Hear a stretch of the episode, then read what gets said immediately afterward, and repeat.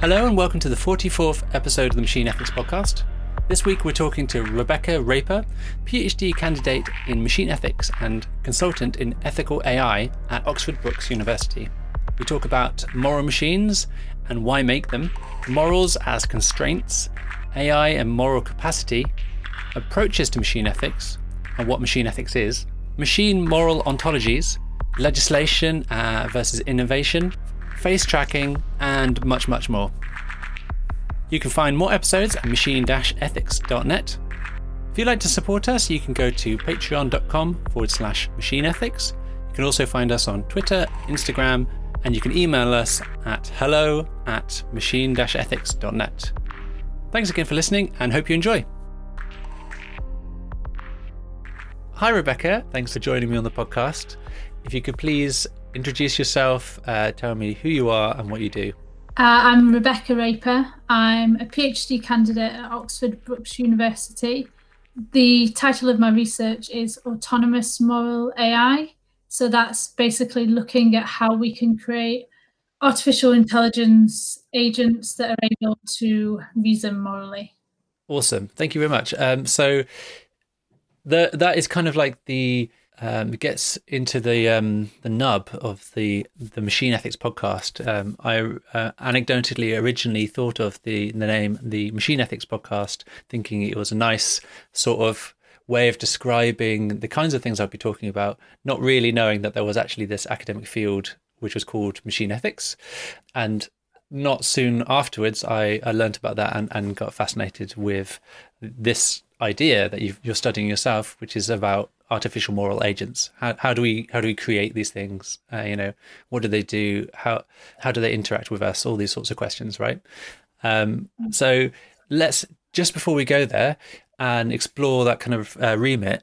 Could you just try and articulate to you what is AI? What is artificial intelligence? Yes. Yeah, so I guess before I start, I want to kind of say I'm from a philosophy background. So my understanding of artificial intelligence is more along the lines of literally just trying to create human level intelligence in a machine. I think that it's just as simple as that.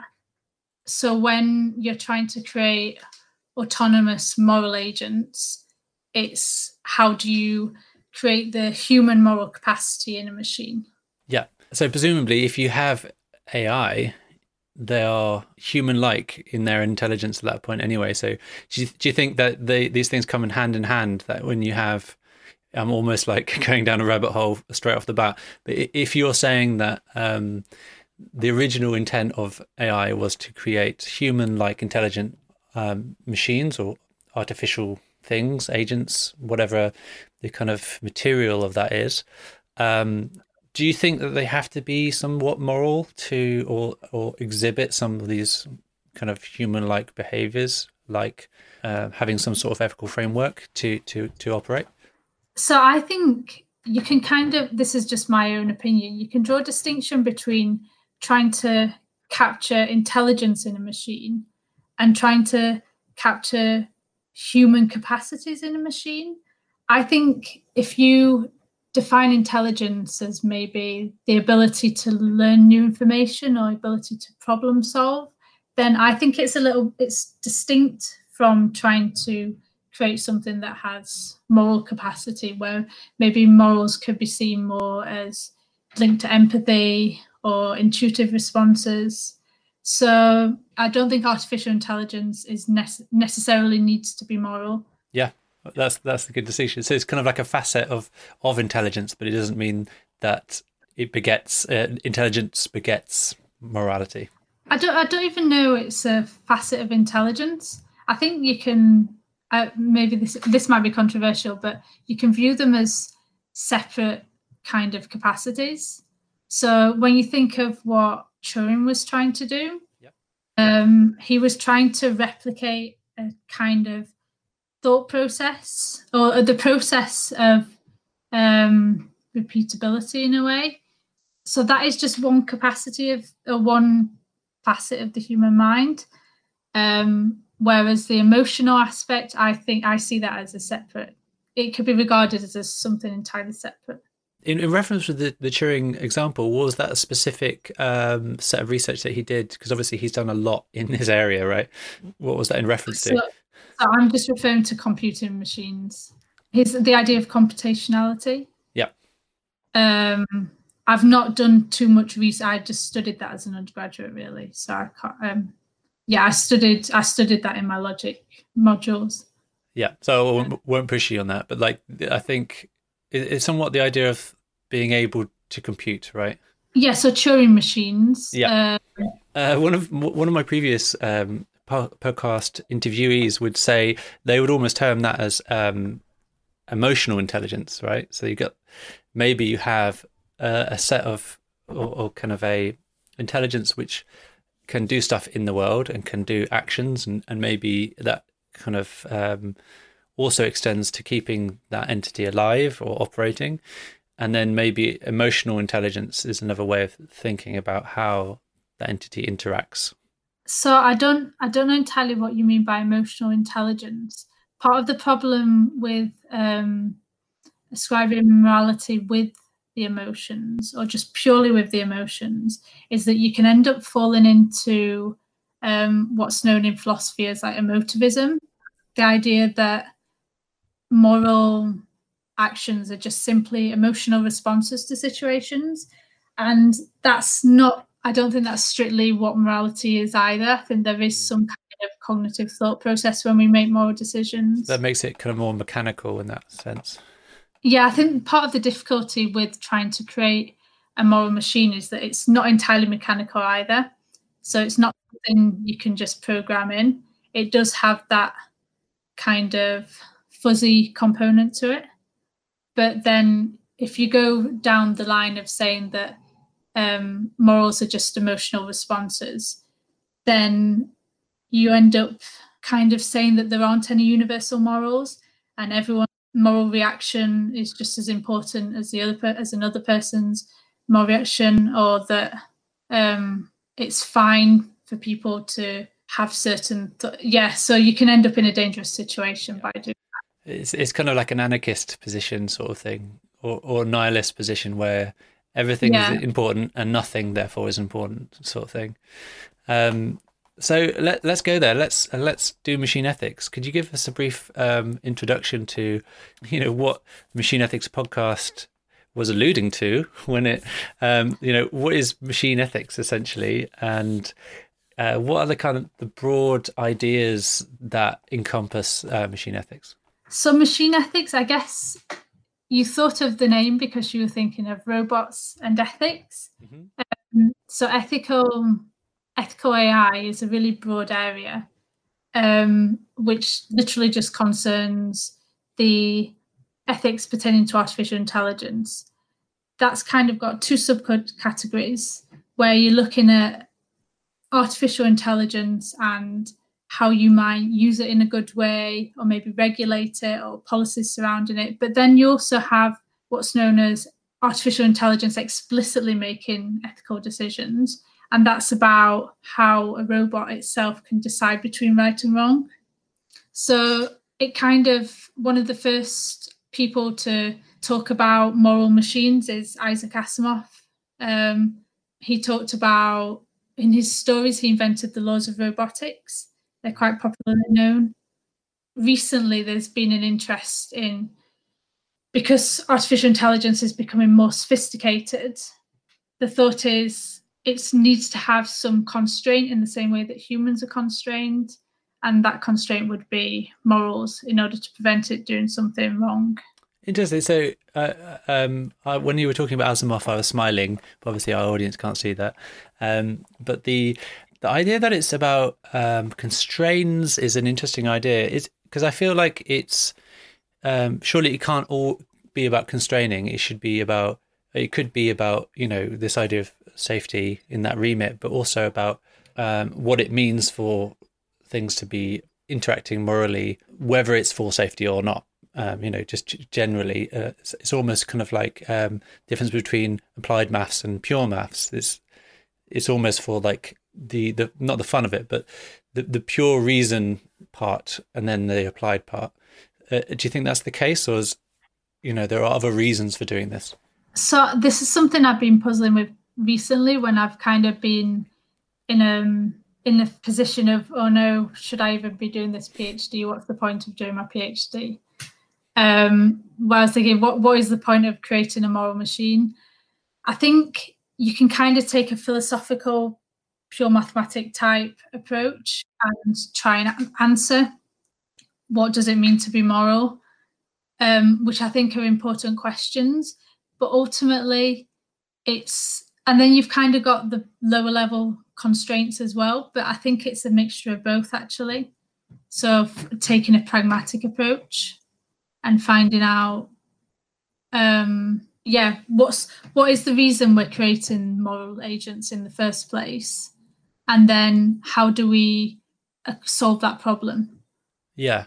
And um i actually as i think i mentioned um, i actually wrote on a paper a a paper which was a rebuttal to someone's some academics saying that you know machine ethics shouldn't shouldn't be researched and, and shouldn't be um, given grant funding. Uh, and the rebuttal was um, kind of picking up on the points in their argument and just kind of having you know alternative situations and and trying to go into um, why this might be um, beneficial just purely for kind of academic reasons, a bit on the pure math side, as my example, um, to, to kind of understand more about ourselves in this endeavor is quite useful. Um, but also that safety and these terms, which often kind of try and override why you might want to do this, actually in circumstances aren't always enough. You know, um, safety concerns may not be enough when you're dealing with robots in people's homes because it might be less about safety and it might be more about um, people's uh, responsibilities and people's reactions and emotions and all these sorts of things. Just to give give quite uh, a single example, but there are many many kind of examples that you could give where if you had this kind of artificial thing um, that you might want to imbue it with something which was able to intelligently make decisions about the world and, and cooperate with us, which we find, you know, um, adequate morally, which is a strange way of putting it. But like, you know, we co- we cooperate like this in this way, so we're going to have to maybe make things that cooperate with us in a similar way in order for us to trust them, use them, um, to be able to gain more from them um, do you have anything else uh, to say about that, or, or, or, do you think that's? Well, I think I think that approach, although, so I, li- I like the idea that as robots become more socially integrated, or artificial intelligence becomes more socially integrated into our world, um, it needs to be kind of acting in a way that humans we'd want humans to be acting, but you can kind of get led into, I think, a trap of then well, why is just a polite robot not good enough? Um, why is a robot who mimics our social norms, um, our moral norms, why is that not sufficient? And I think that's a dangerous position to be falling into because then you're just getting a robot that's kind of pretending to be moral rather than one that is actually working to the benefit of humanity. I, I think um, my rebuttal my counter argument to that is simply indecision. Um, I mean, there would be many, many examples of indecision which would be problematic. So even just asking for another drink, you know, can I have another drink? And it just going, yes, you may have, you know, polite, politeness is not enough, basically. You know, if you're uh, endangering people's lives because you're going to go in a car and drive away and you're drunk or you're um, going to take one too many pills, or you're going to, you know, all sorts of different circumstances. You're going to use daddy's credit card, or you know, all these sorts of things. Um, there's our interactions which uh, indecision or, or or the yes man might not be the correct answer and mm. it's difficult to have a blanket cultural kind of representation which makes sense uh, which isn't moral basically which isn't some sort of um, in my opinion, some sort of kind of distillation of um, a, a, moral decision. Um, and that's kind of how I think about it. Um, how how does this stuff kind of how does your looking into the subject and and um, working in it, how does that make you change your opinion on what you're doing, but also whether there is an answer, whether that we will get there, basically? So, do you think the the problem that you're saying is trying to find something that's culturally sensitive or sensitive to local cultures? No, um, I I don't know. I think the context specific thing is quite difficult because obviously a decision that a car makes is going to be different to a decision that a health robot makes. So, um, people, you know, philosophers often um, some well some philosophers often are trying to look for a general um, principle of kind of ethic. You know, what is what are the universal norms? What are the things that um, um, humans all agree are things that we want, uh, and where do those things come from logically? Um, and it and that's really hard, right? Um, yeah. So it might be that we don't get that for artificial intelligence, um, and it might be we do. So or we get some sort of programmatic thing which doesn't have any universal rules but has a universal way of finding specific rules for its context um, maybe that's something that happens but i can't imagine that the same thing that we put into an automated car will be the same thing that we put into a health robot but it might be i just don't know They're kind of like a the, the, the practical implementation of these things eludes um, I guess, the best of us at the moment. I mean, there's lots of experiments happening and lots of research happening. Um, uh, do you ha- do you have any of those um, research in the front of your mind that, that you might want to talk about? Yeah, so I guess the main two approaches that you can think of are kind of the top down and the bottom up approaches. So top down, where you're referring to, is getting a philosophical idea and trying to program that into the robot for example, consequentialism, um, that you should act to create the best consequences. So you can try and create a robot that acts according to that that idea. Um, and then you've got the other approaches which are more bottom up, where the robot will, using machine learning, analyze its environment and be told certain situations are good, certain situations are bad, and develop behavior which is more culturally sensitive or maybe more context dependent independent sorry mm-hmm. um, but then you have a problem that it could if it's in a an environment where people are giving it bad information then it just becomes bad so which kind of defeats the point and it also eases it makes it easier to create a bad robot or mm-hmm. bad AI in that situation I think if you take inspiration from maybe how people are morally, I don't think it happens in either of those ways.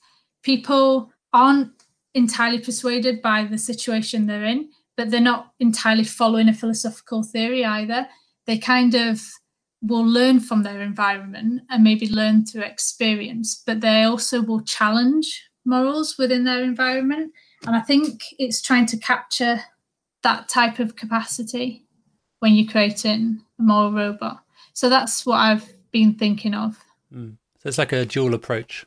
Yeah, it's it's kind of reframing the the. I think I think philosophy will has been going for years and years. Ethicists have been looking at what morals are for years, and that's that's still pursuit that needs to keep going.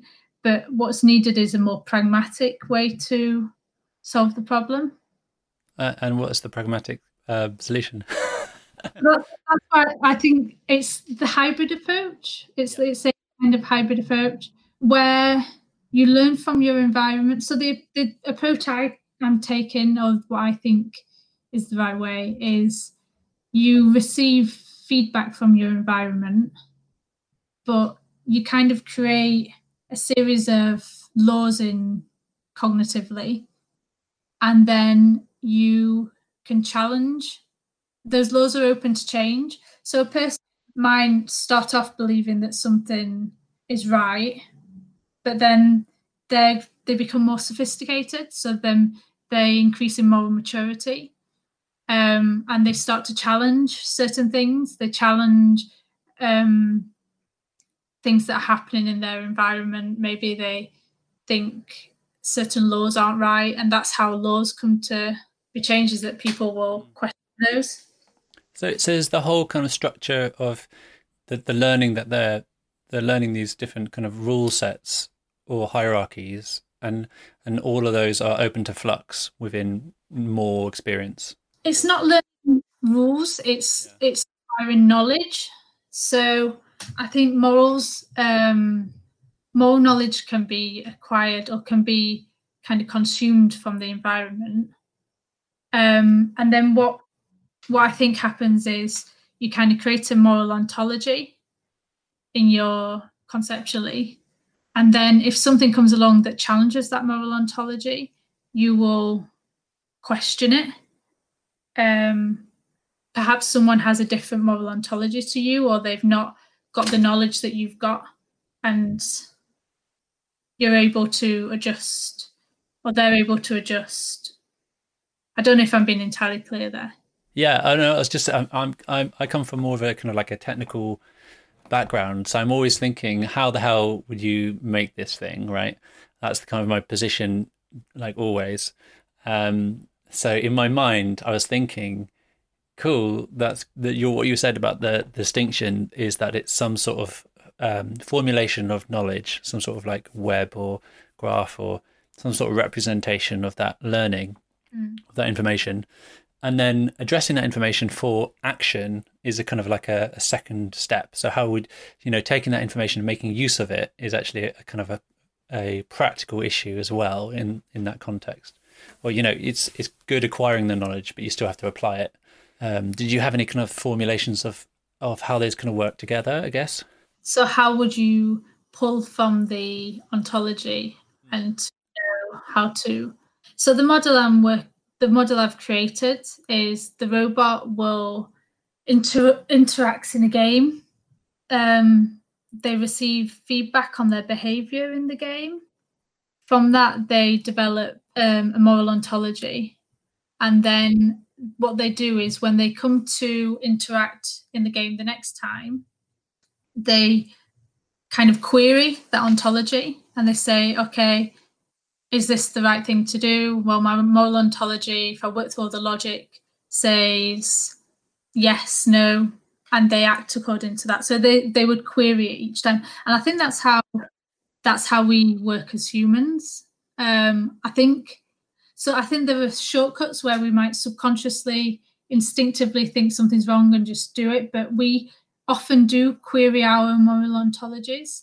Um, if you think about like issues of abortion, you can you often there's lots of debates. There were debates about whether or whether euthanasia should take place. That's often something that takes place over a long time, um, and I think that's where you interact with other people and are able to interrogate that moral ontology. Yeah, so you, are kind of um, learning from experience and learning for, from the cultural environment at that point as well. Um, it, I like the. Am I right in saying that your little robot kind of like tries to do something and then asks itself whether it should do it?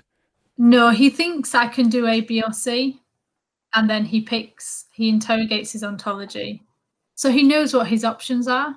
Yeah. Um, he, he basically tries each option against his ontology, essentially.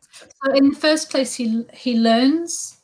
So it's kind of an exploration, um, like a robot might learn how to grab an object, or like how a baby might learn um, like which blocks to put in the right shape, which shape block to put in. So they might bang lots of things in the first instance and make mistakes, but eventually it's kind of conditioned to create the right response. I think what's important is that the the robot works within it's within a safe environment. So when you when a child's younger, we don't um, we wait until they're a certain moral maturity before they're allowed to decide to join the army or make certain moral decisions, or before you let them play outside or um, so you keep them within a safe environment um, and they learn within that safe environment before then going forward and applying that knowledge.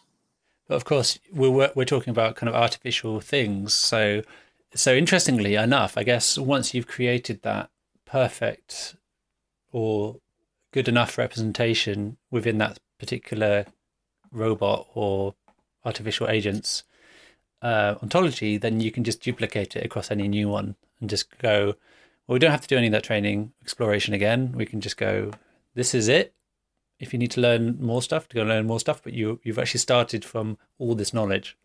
So I think that what's quite interesting is that the each robot would have a different ontology based upon what experiences they've had. So like a human, each you could say that um, as as humans we could just take an 80 year old person and just listen to what word, wise words they have mm. and we should follow those. I think that's like saying that if we just took a mature robot's ontology and placed it elsewhere um, I think each each set of experiences is as important as the other as another one. Okay, so they they're almost creating their own personalities um, within that you know whatever their capabilities are. Yeah, yeah, yeah. Um, so my challenge to that would be th- this would be awful for safety, right? So you know the, the the safety people would come at us going, well, it's not going to be useful because we won't know what they're going to do and they're all different. And how can we categorically say anything about their behavior? And, and do you have anything to say about that within that specific research that you're doing or? So I've not, this is something that I've only just started thinking about. I think um, what you have to do is you have to verify that what you have created is something that is moral. Um, so you have to like quite rigorously test the robot and do some proof to show that okay, this is the process that the robot's learning. This is the way they're making their decisions. This will necessarily entail a, a moral outcome. Um, so that's where the the rigorous testing procedure afterwards comes in. And, and you mean moral by pertaining to to some good outcome, right? In that context, because moral can be good and bad, right? So it it would be doing yeah, something yeah. good in for whatever. Yeah, some beneficial, or I've not really thought too much about what the metric would be in that situation. Um, I think not causing harm is a good starting place. So safety yeah, and and this and this is where some of the kind of um, top down approach comes in, I guess, because you've you obviously have a starting point from which it learns, which is part of kind of the design process, but also mm. the criterion for passing the, these sorts of metrics is also part of that design as well, and that's sort of a top down process, I guess. Yeah, so I think at that point you could start to apply consequentialism and you could say, well, are the consequences good? Does the robot accidentally hurt people? Well, then it's probably not a very good robot. You could probably you could apply lots of different philosophical theories really to dis- to decide whether it's safe or not and that's up to you to kind of make that decision that distinction what you know what is it we're going to use here is it going to be uh, this consequentialism, or is it going to be some sort of kind of hierarchical thing, some sort of random role? like, you know, you could, I guess, you could do anything at that point. Yeah, I don't know if that's up to me. I think that's up. Yeah, that's up to people to work on. Yeah. Um, I probably beyond the scope of what I'm looking at in my PhD. But um, if if you took it further, that might be the the kind of next phase, if you like. Yeah, yeah, yeah, yeah. Awesome. Well, I was just kind of wondering, kind of, um, what are the other similar experiments other people might have done in this vein? So, I'm not too aware of experiments using the approach I'm using. I think it's, um, yeah, there haven't been too many in this exact way. Like, I, so as I spoke about earlier, there's been approaches with the top-down method of trying to program things like consequentialism in, into the robot. Um, I know there's a there's approaches if you referring to the MIT moral machine experiment, which is kind of quite well known. Mm. Um, what you could do is crowdsource lots of opinions on things like the trolley dilemma and then just put that into a robot and get the robot to act according to the best way. But I think that's problematic because yeah. it's very localized and based on the opinions of which country you're looking at. It's and it's also statistical, right? So it might be hard to actually implement that because it would be kind of like, you know, sixty percent of these people they want to do this, but then there's a forty percent minority. So actually, what you do there is is kind of more interesting than just looking at the information and transcribing it across to a robot. It's kind of like actually, but what about this minority and their thoughts about this subject? I think it doesn't allow space to interrogate morals either. You're kind of saying that right and this is wrong, yep. um, with no space for development or questioning. Um, maybe what you could do is look at some kind of probability. Um, so you could say there's a probability of doing A rather than B because there's a 60% people pick that. I guess you could look at that. I've not thought too much about that kind of approach. Yeah, but then I guess even if you have like 99.999%, you have that kind of like little outlier of someone who wants to mess with the system or just is disagreeable to that particular thing, that still can sneak in there, you know, unless you, you know, obviously crank it up. Um, so you might have things which are undesirable, like really undesirable, um, sneaking mm. in if you if you can uh, create some statistical way of doing it like that. I can only like you know off the top of my head presume that that would be the case.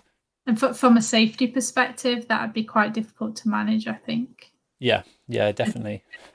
The the robot might just do something really bad. Yeah. Does it kind of gel with the current um, trends and themes with machine learning? Because it sounds like um, a sort of expert system approach, um, which uh, people will like to say is kind of like old AI now, but um, it's coming. It's coming back, people. I swear, it's coming back. Um, but you're you're creating this uh, knowledge, this graph of knowledge, and then you can query that graph for information about um, whatever you've set up. So different weights and how things are associated. Um, and then you might actually be able to use that information and then um, interact with another system or another way of working, like a learning system, like a, a deep um, neural network or some other way of working. Have you have you kind of looked into what's happening in in the other machine learning trends and, and how they might fit in or cooperate? So what what do you mean by interact with a deep learning system? Do you mean once the um, learning has happened and the um, knowledge has been formed, that would be interrogated by deep learning? Is that? I I'm I'm open to suggestions for sure. Uh, lots of different because there's lots of different things that you could do, I guess. Um, and it'd be I'm just really interested in um, how those th- those two different kind of operations could play out. So I'm because I'm not from a massively technical background. Um, I know a bit about machine learning, but not too much. So I'm using quite a basic reinforcement learning model in order for the robot to learn in the first place. Um, after that, it's just a case of developing using traditional AI, really. So I'm trying to combine but I think you could make it more sophisticated. Um, you could probably the learning could in the first instance could be made more sophisticated, and then in terms of interrogating the ontology, um, yeah, I suppose I guess I've not been thinking too much in terms of that level, but that is probably where I should go next. Yeah, how these things. Uh, I mean, and they might not it might not be obvious how these things might help, and they might not. Um, it's just in my mind a hybrid of these things might yield something that performs better. But again, we might have the sticky issue of categorically saying something about the system um, without putting it through constant trials to, you know, safety people have you know, ways of working to go. This is categorically not going to happen. Whereas you wouldn't be able to say that necessarily about that system with um, deep learning and all these things going on, unless you designed it that it couldn't do it. In kind of thinking about the architecture, if it if it always had to interrogate the knowledge, so there's some kind of knowledge representation, you would have noble outcomes. Um, I think, or you would have you would be able to determine the safety of the outcomes. Maybe then I don't. Yeah, I actually know. Sorry. Can... it's okay. um, um, so, what, what do you think the end? I mean, we obviously at the beginning of this conversation we talked a lot about kind of the the, the progression of AI and how things might be incorporated into the home and other um, situations. What's the end game for this type of research for for the machine ethics community?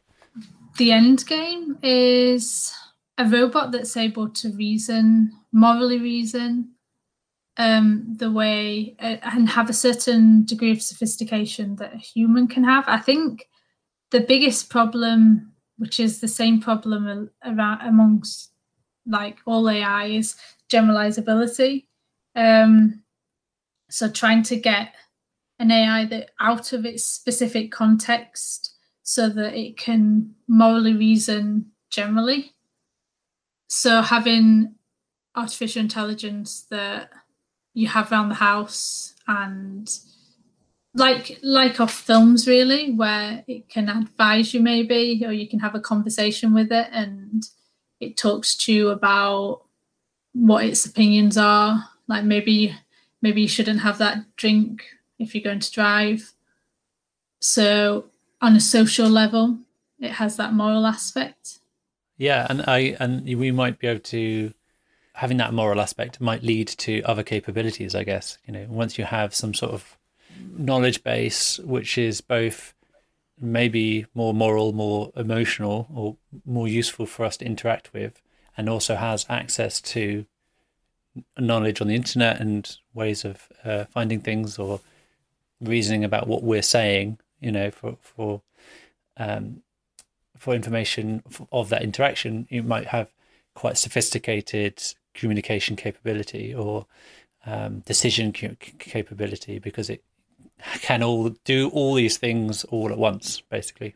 So you mean where it's integrating um, intelligence and morality and so socializing? Yeah. You that? Yeah, yeah. So ultimately, I think what we're aiming for is just really. I think the only we we can go on fictions really. Um, so a robot like R2D2 or the robot from the Jetsons, just ones that are general purpose and can interact with us at a certain level. Yeah, and and not only just make, not only have knowledge, but also be able to reason about that knowledge for what is appropriate at the time and and and space and stuff like that.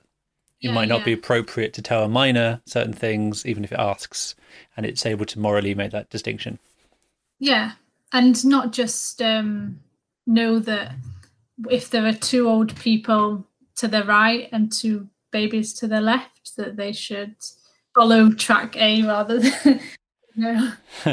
I think I think that experiment was more a interesting look at how we think about yeah, yeah, this yeah. rather than how it's actually possible to make it happen or how it will be implemented.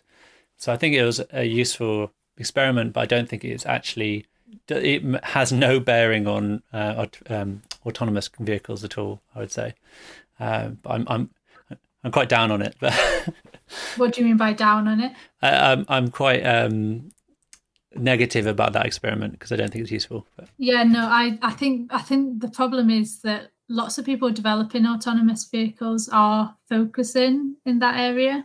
So um, yeah, although it doesn't, it's not helpful. I think people kind of pulled towards it. Yeah, because it's it's easy for us to understand, I guess, because we it looks like we're making decisions about the outcome at that point mm. when it's that's not actually what will be happening. Um, have you thought much about um, the situational problems and um, conundrums that come up in autonomous cars? Is that, that something you spent time thinking about with the moral ethics, um, the machine ethics side, or or have you kind of stayed away from that because obviously it's a big can of worms? Yeah, I have delved into there a little bit um, and got lost a bit. But I um I looked at the trolley problem and why I was trying to articulate um, from a philosophical perspective why it's not useful.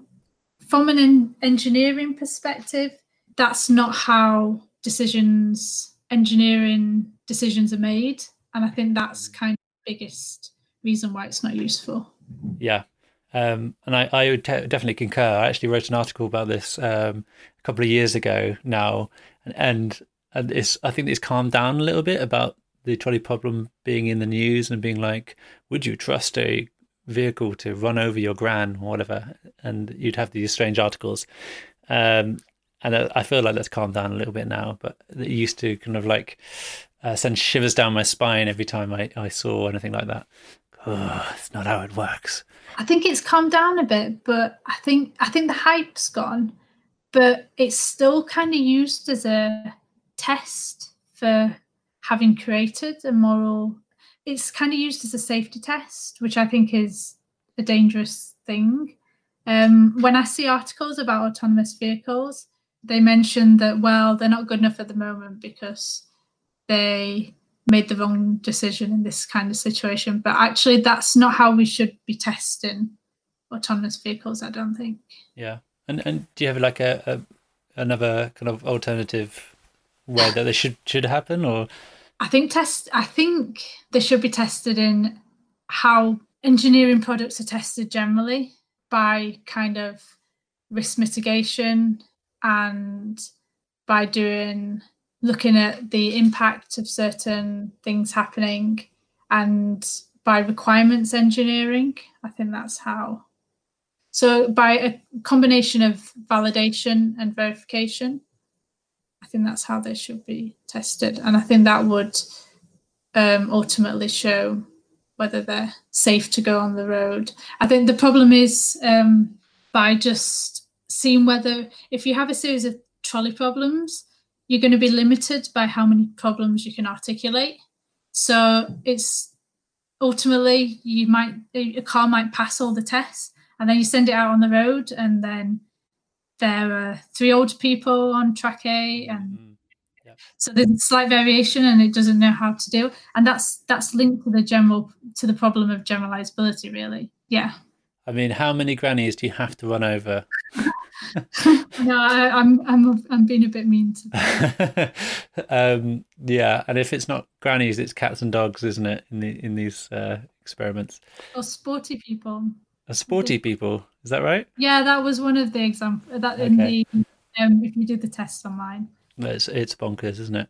Yeah, I've I've got definite feelings about these sorts of things, and um, a lot of that has come through other episodes. So if if people want to dive into more autonomous trolley problem stuff, then and then go back and, and listen to some more episodes because it, it crops up again and again and again um, in AI ethics and machine ethics and roboethics stuff. Um, so, do you have you've obviously, obviously been speaking um, about machine ethics um, specifically? Do you have any thoughts about kind of the other side of the coin and the more the roboethics side, the the use and the legislative positions? Do you have any kind of strong feelings?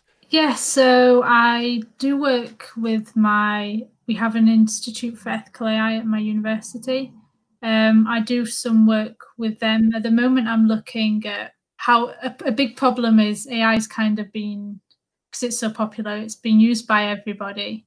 And um, people aren't aware of the risks or the problems with artificial intelligence. It, it seems a good solution and then it's got loads of bias.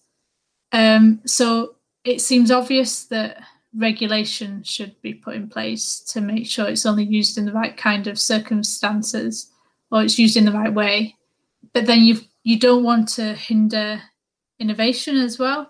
So I've been looking at risk classification frameworks in order to classify artificial intelligence products so that you can identify basically based upon how risky they are, what level of regulation is needed, and then how you can mitigate against the risk. So that's kind of the other side of ethical AI. Yeah, and, and are you risk assessing against capabilities of the kind of the data, or is it more you're using this sort of algorithm against this problem, and that's the that's the risky element? How how does that kind of play out? So the risk is the more the use case. Mm-hmm.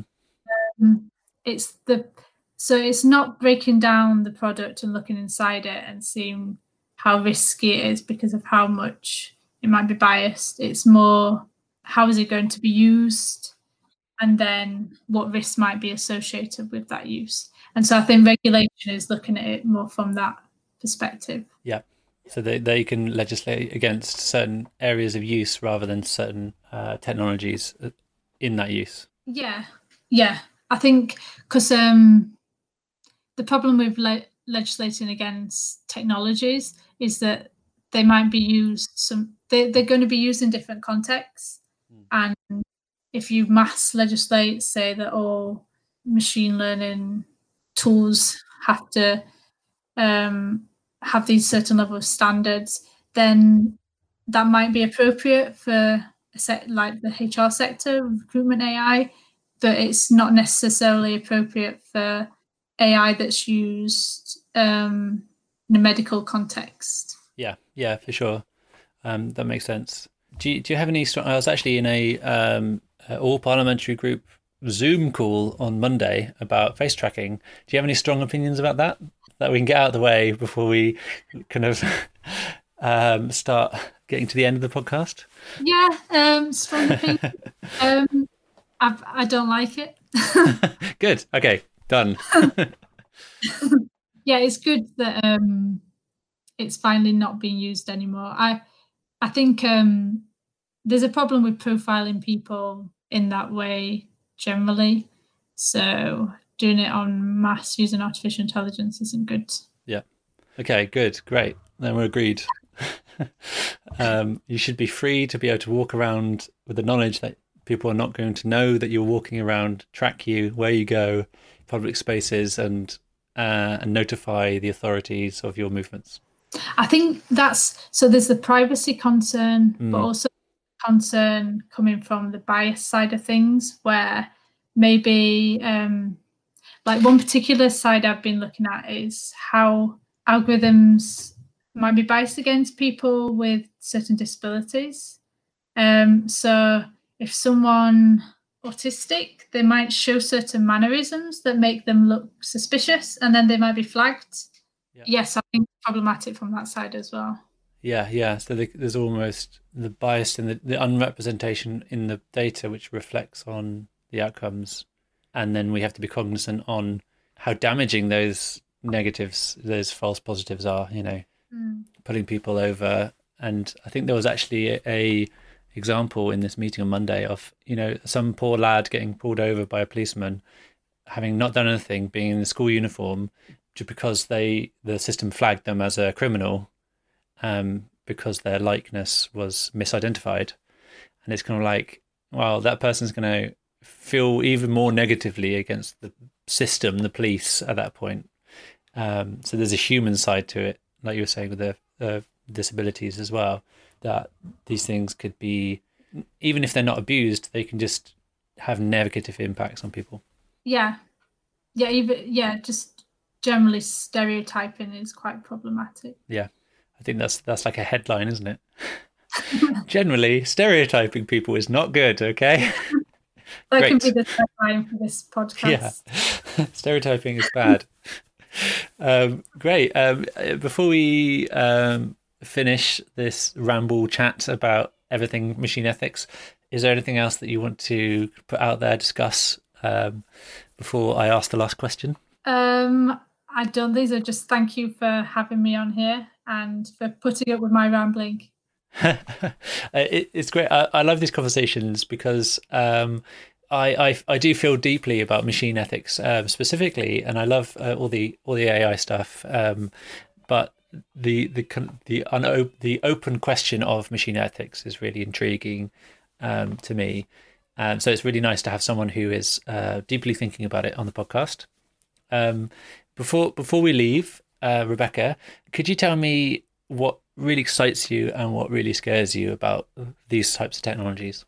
Um, artificial intelligence or moral machines? Uh, I guess um, a function of both. Artificial intelligence, it has the ability, capability to um, do a lot of good. It can, in health, it can do a lot of good. It can speed up maybe boring processes. Yeah, I think it could be used to solve a lot of problems. Um, the thing that scares me is it being seen as it being seen as a something to get power, like the race to achieve AI. I think that's a bit scary. Like to get more data. Um, I don't think it should be seen in that way. Yeah. So the the reasons behind someone trying to to do it might be um, worrying. Um, like an arms race situation. Yeah, yeah, yeah, yeah, yeah, yeah, for sure. I mean, I feel like we could go on for another ten minutes on that one, but but we'll leave it there. Thank you again very much, um, Rebecca uh, Raper. Where can people find you, follow you, read your stuff? Yeah, sure. So I'm on LinkedIn. Just search for Rebecca Raper. Um, I have a website as well, um, and I'm also on Twitter. Um, my Twitter is at Rebecca Raper. I managed to get my name and you, there's a link to my website through my Twitter. Um, if you want to find out more about the institute as well that I work for, that's um, ethical-ai.ac.uk. Awesome. Um, thanks again uh, for coming on the podcast and, and having and sharing your, your knowledge and your time. So thank you. Thank you too. Hello and welcome to the end of the podcast. Thanks again to Rebecca for coming on and sharing some of her work with us. I thought it was really interesting that Rebecca almost exclusively talked about AI in terms of robots. So she would refer to robots instead of AI or machine learning or these different ideas. I think it's just really interesting how some people uh, think of these things differently, whereas I always think in the abstract, kind of AI is this system amorphous thing. It's interesting that there's an embodied element to a lot of what Rebecca was saying there, um, or at least that's what I picked up on. I also thought it's really interesting what she's saying about the risk assessment stuff, and also how does one create some moral proof for AI. And it'd be really nice to maybe again talk of, in future more about that, and maybe some more technical implementations and, and some ideas about the practicality of some of our ideas, and dive deeper into that stuff. Uh, let me know if you'd like to hear more about that in future. Thanks again for listening, and if you'd like to support the channel, then go to patreon.com forward slash machine ethics, or you can listen to more episodes at machineethics.net. Thanks again, and see you soon.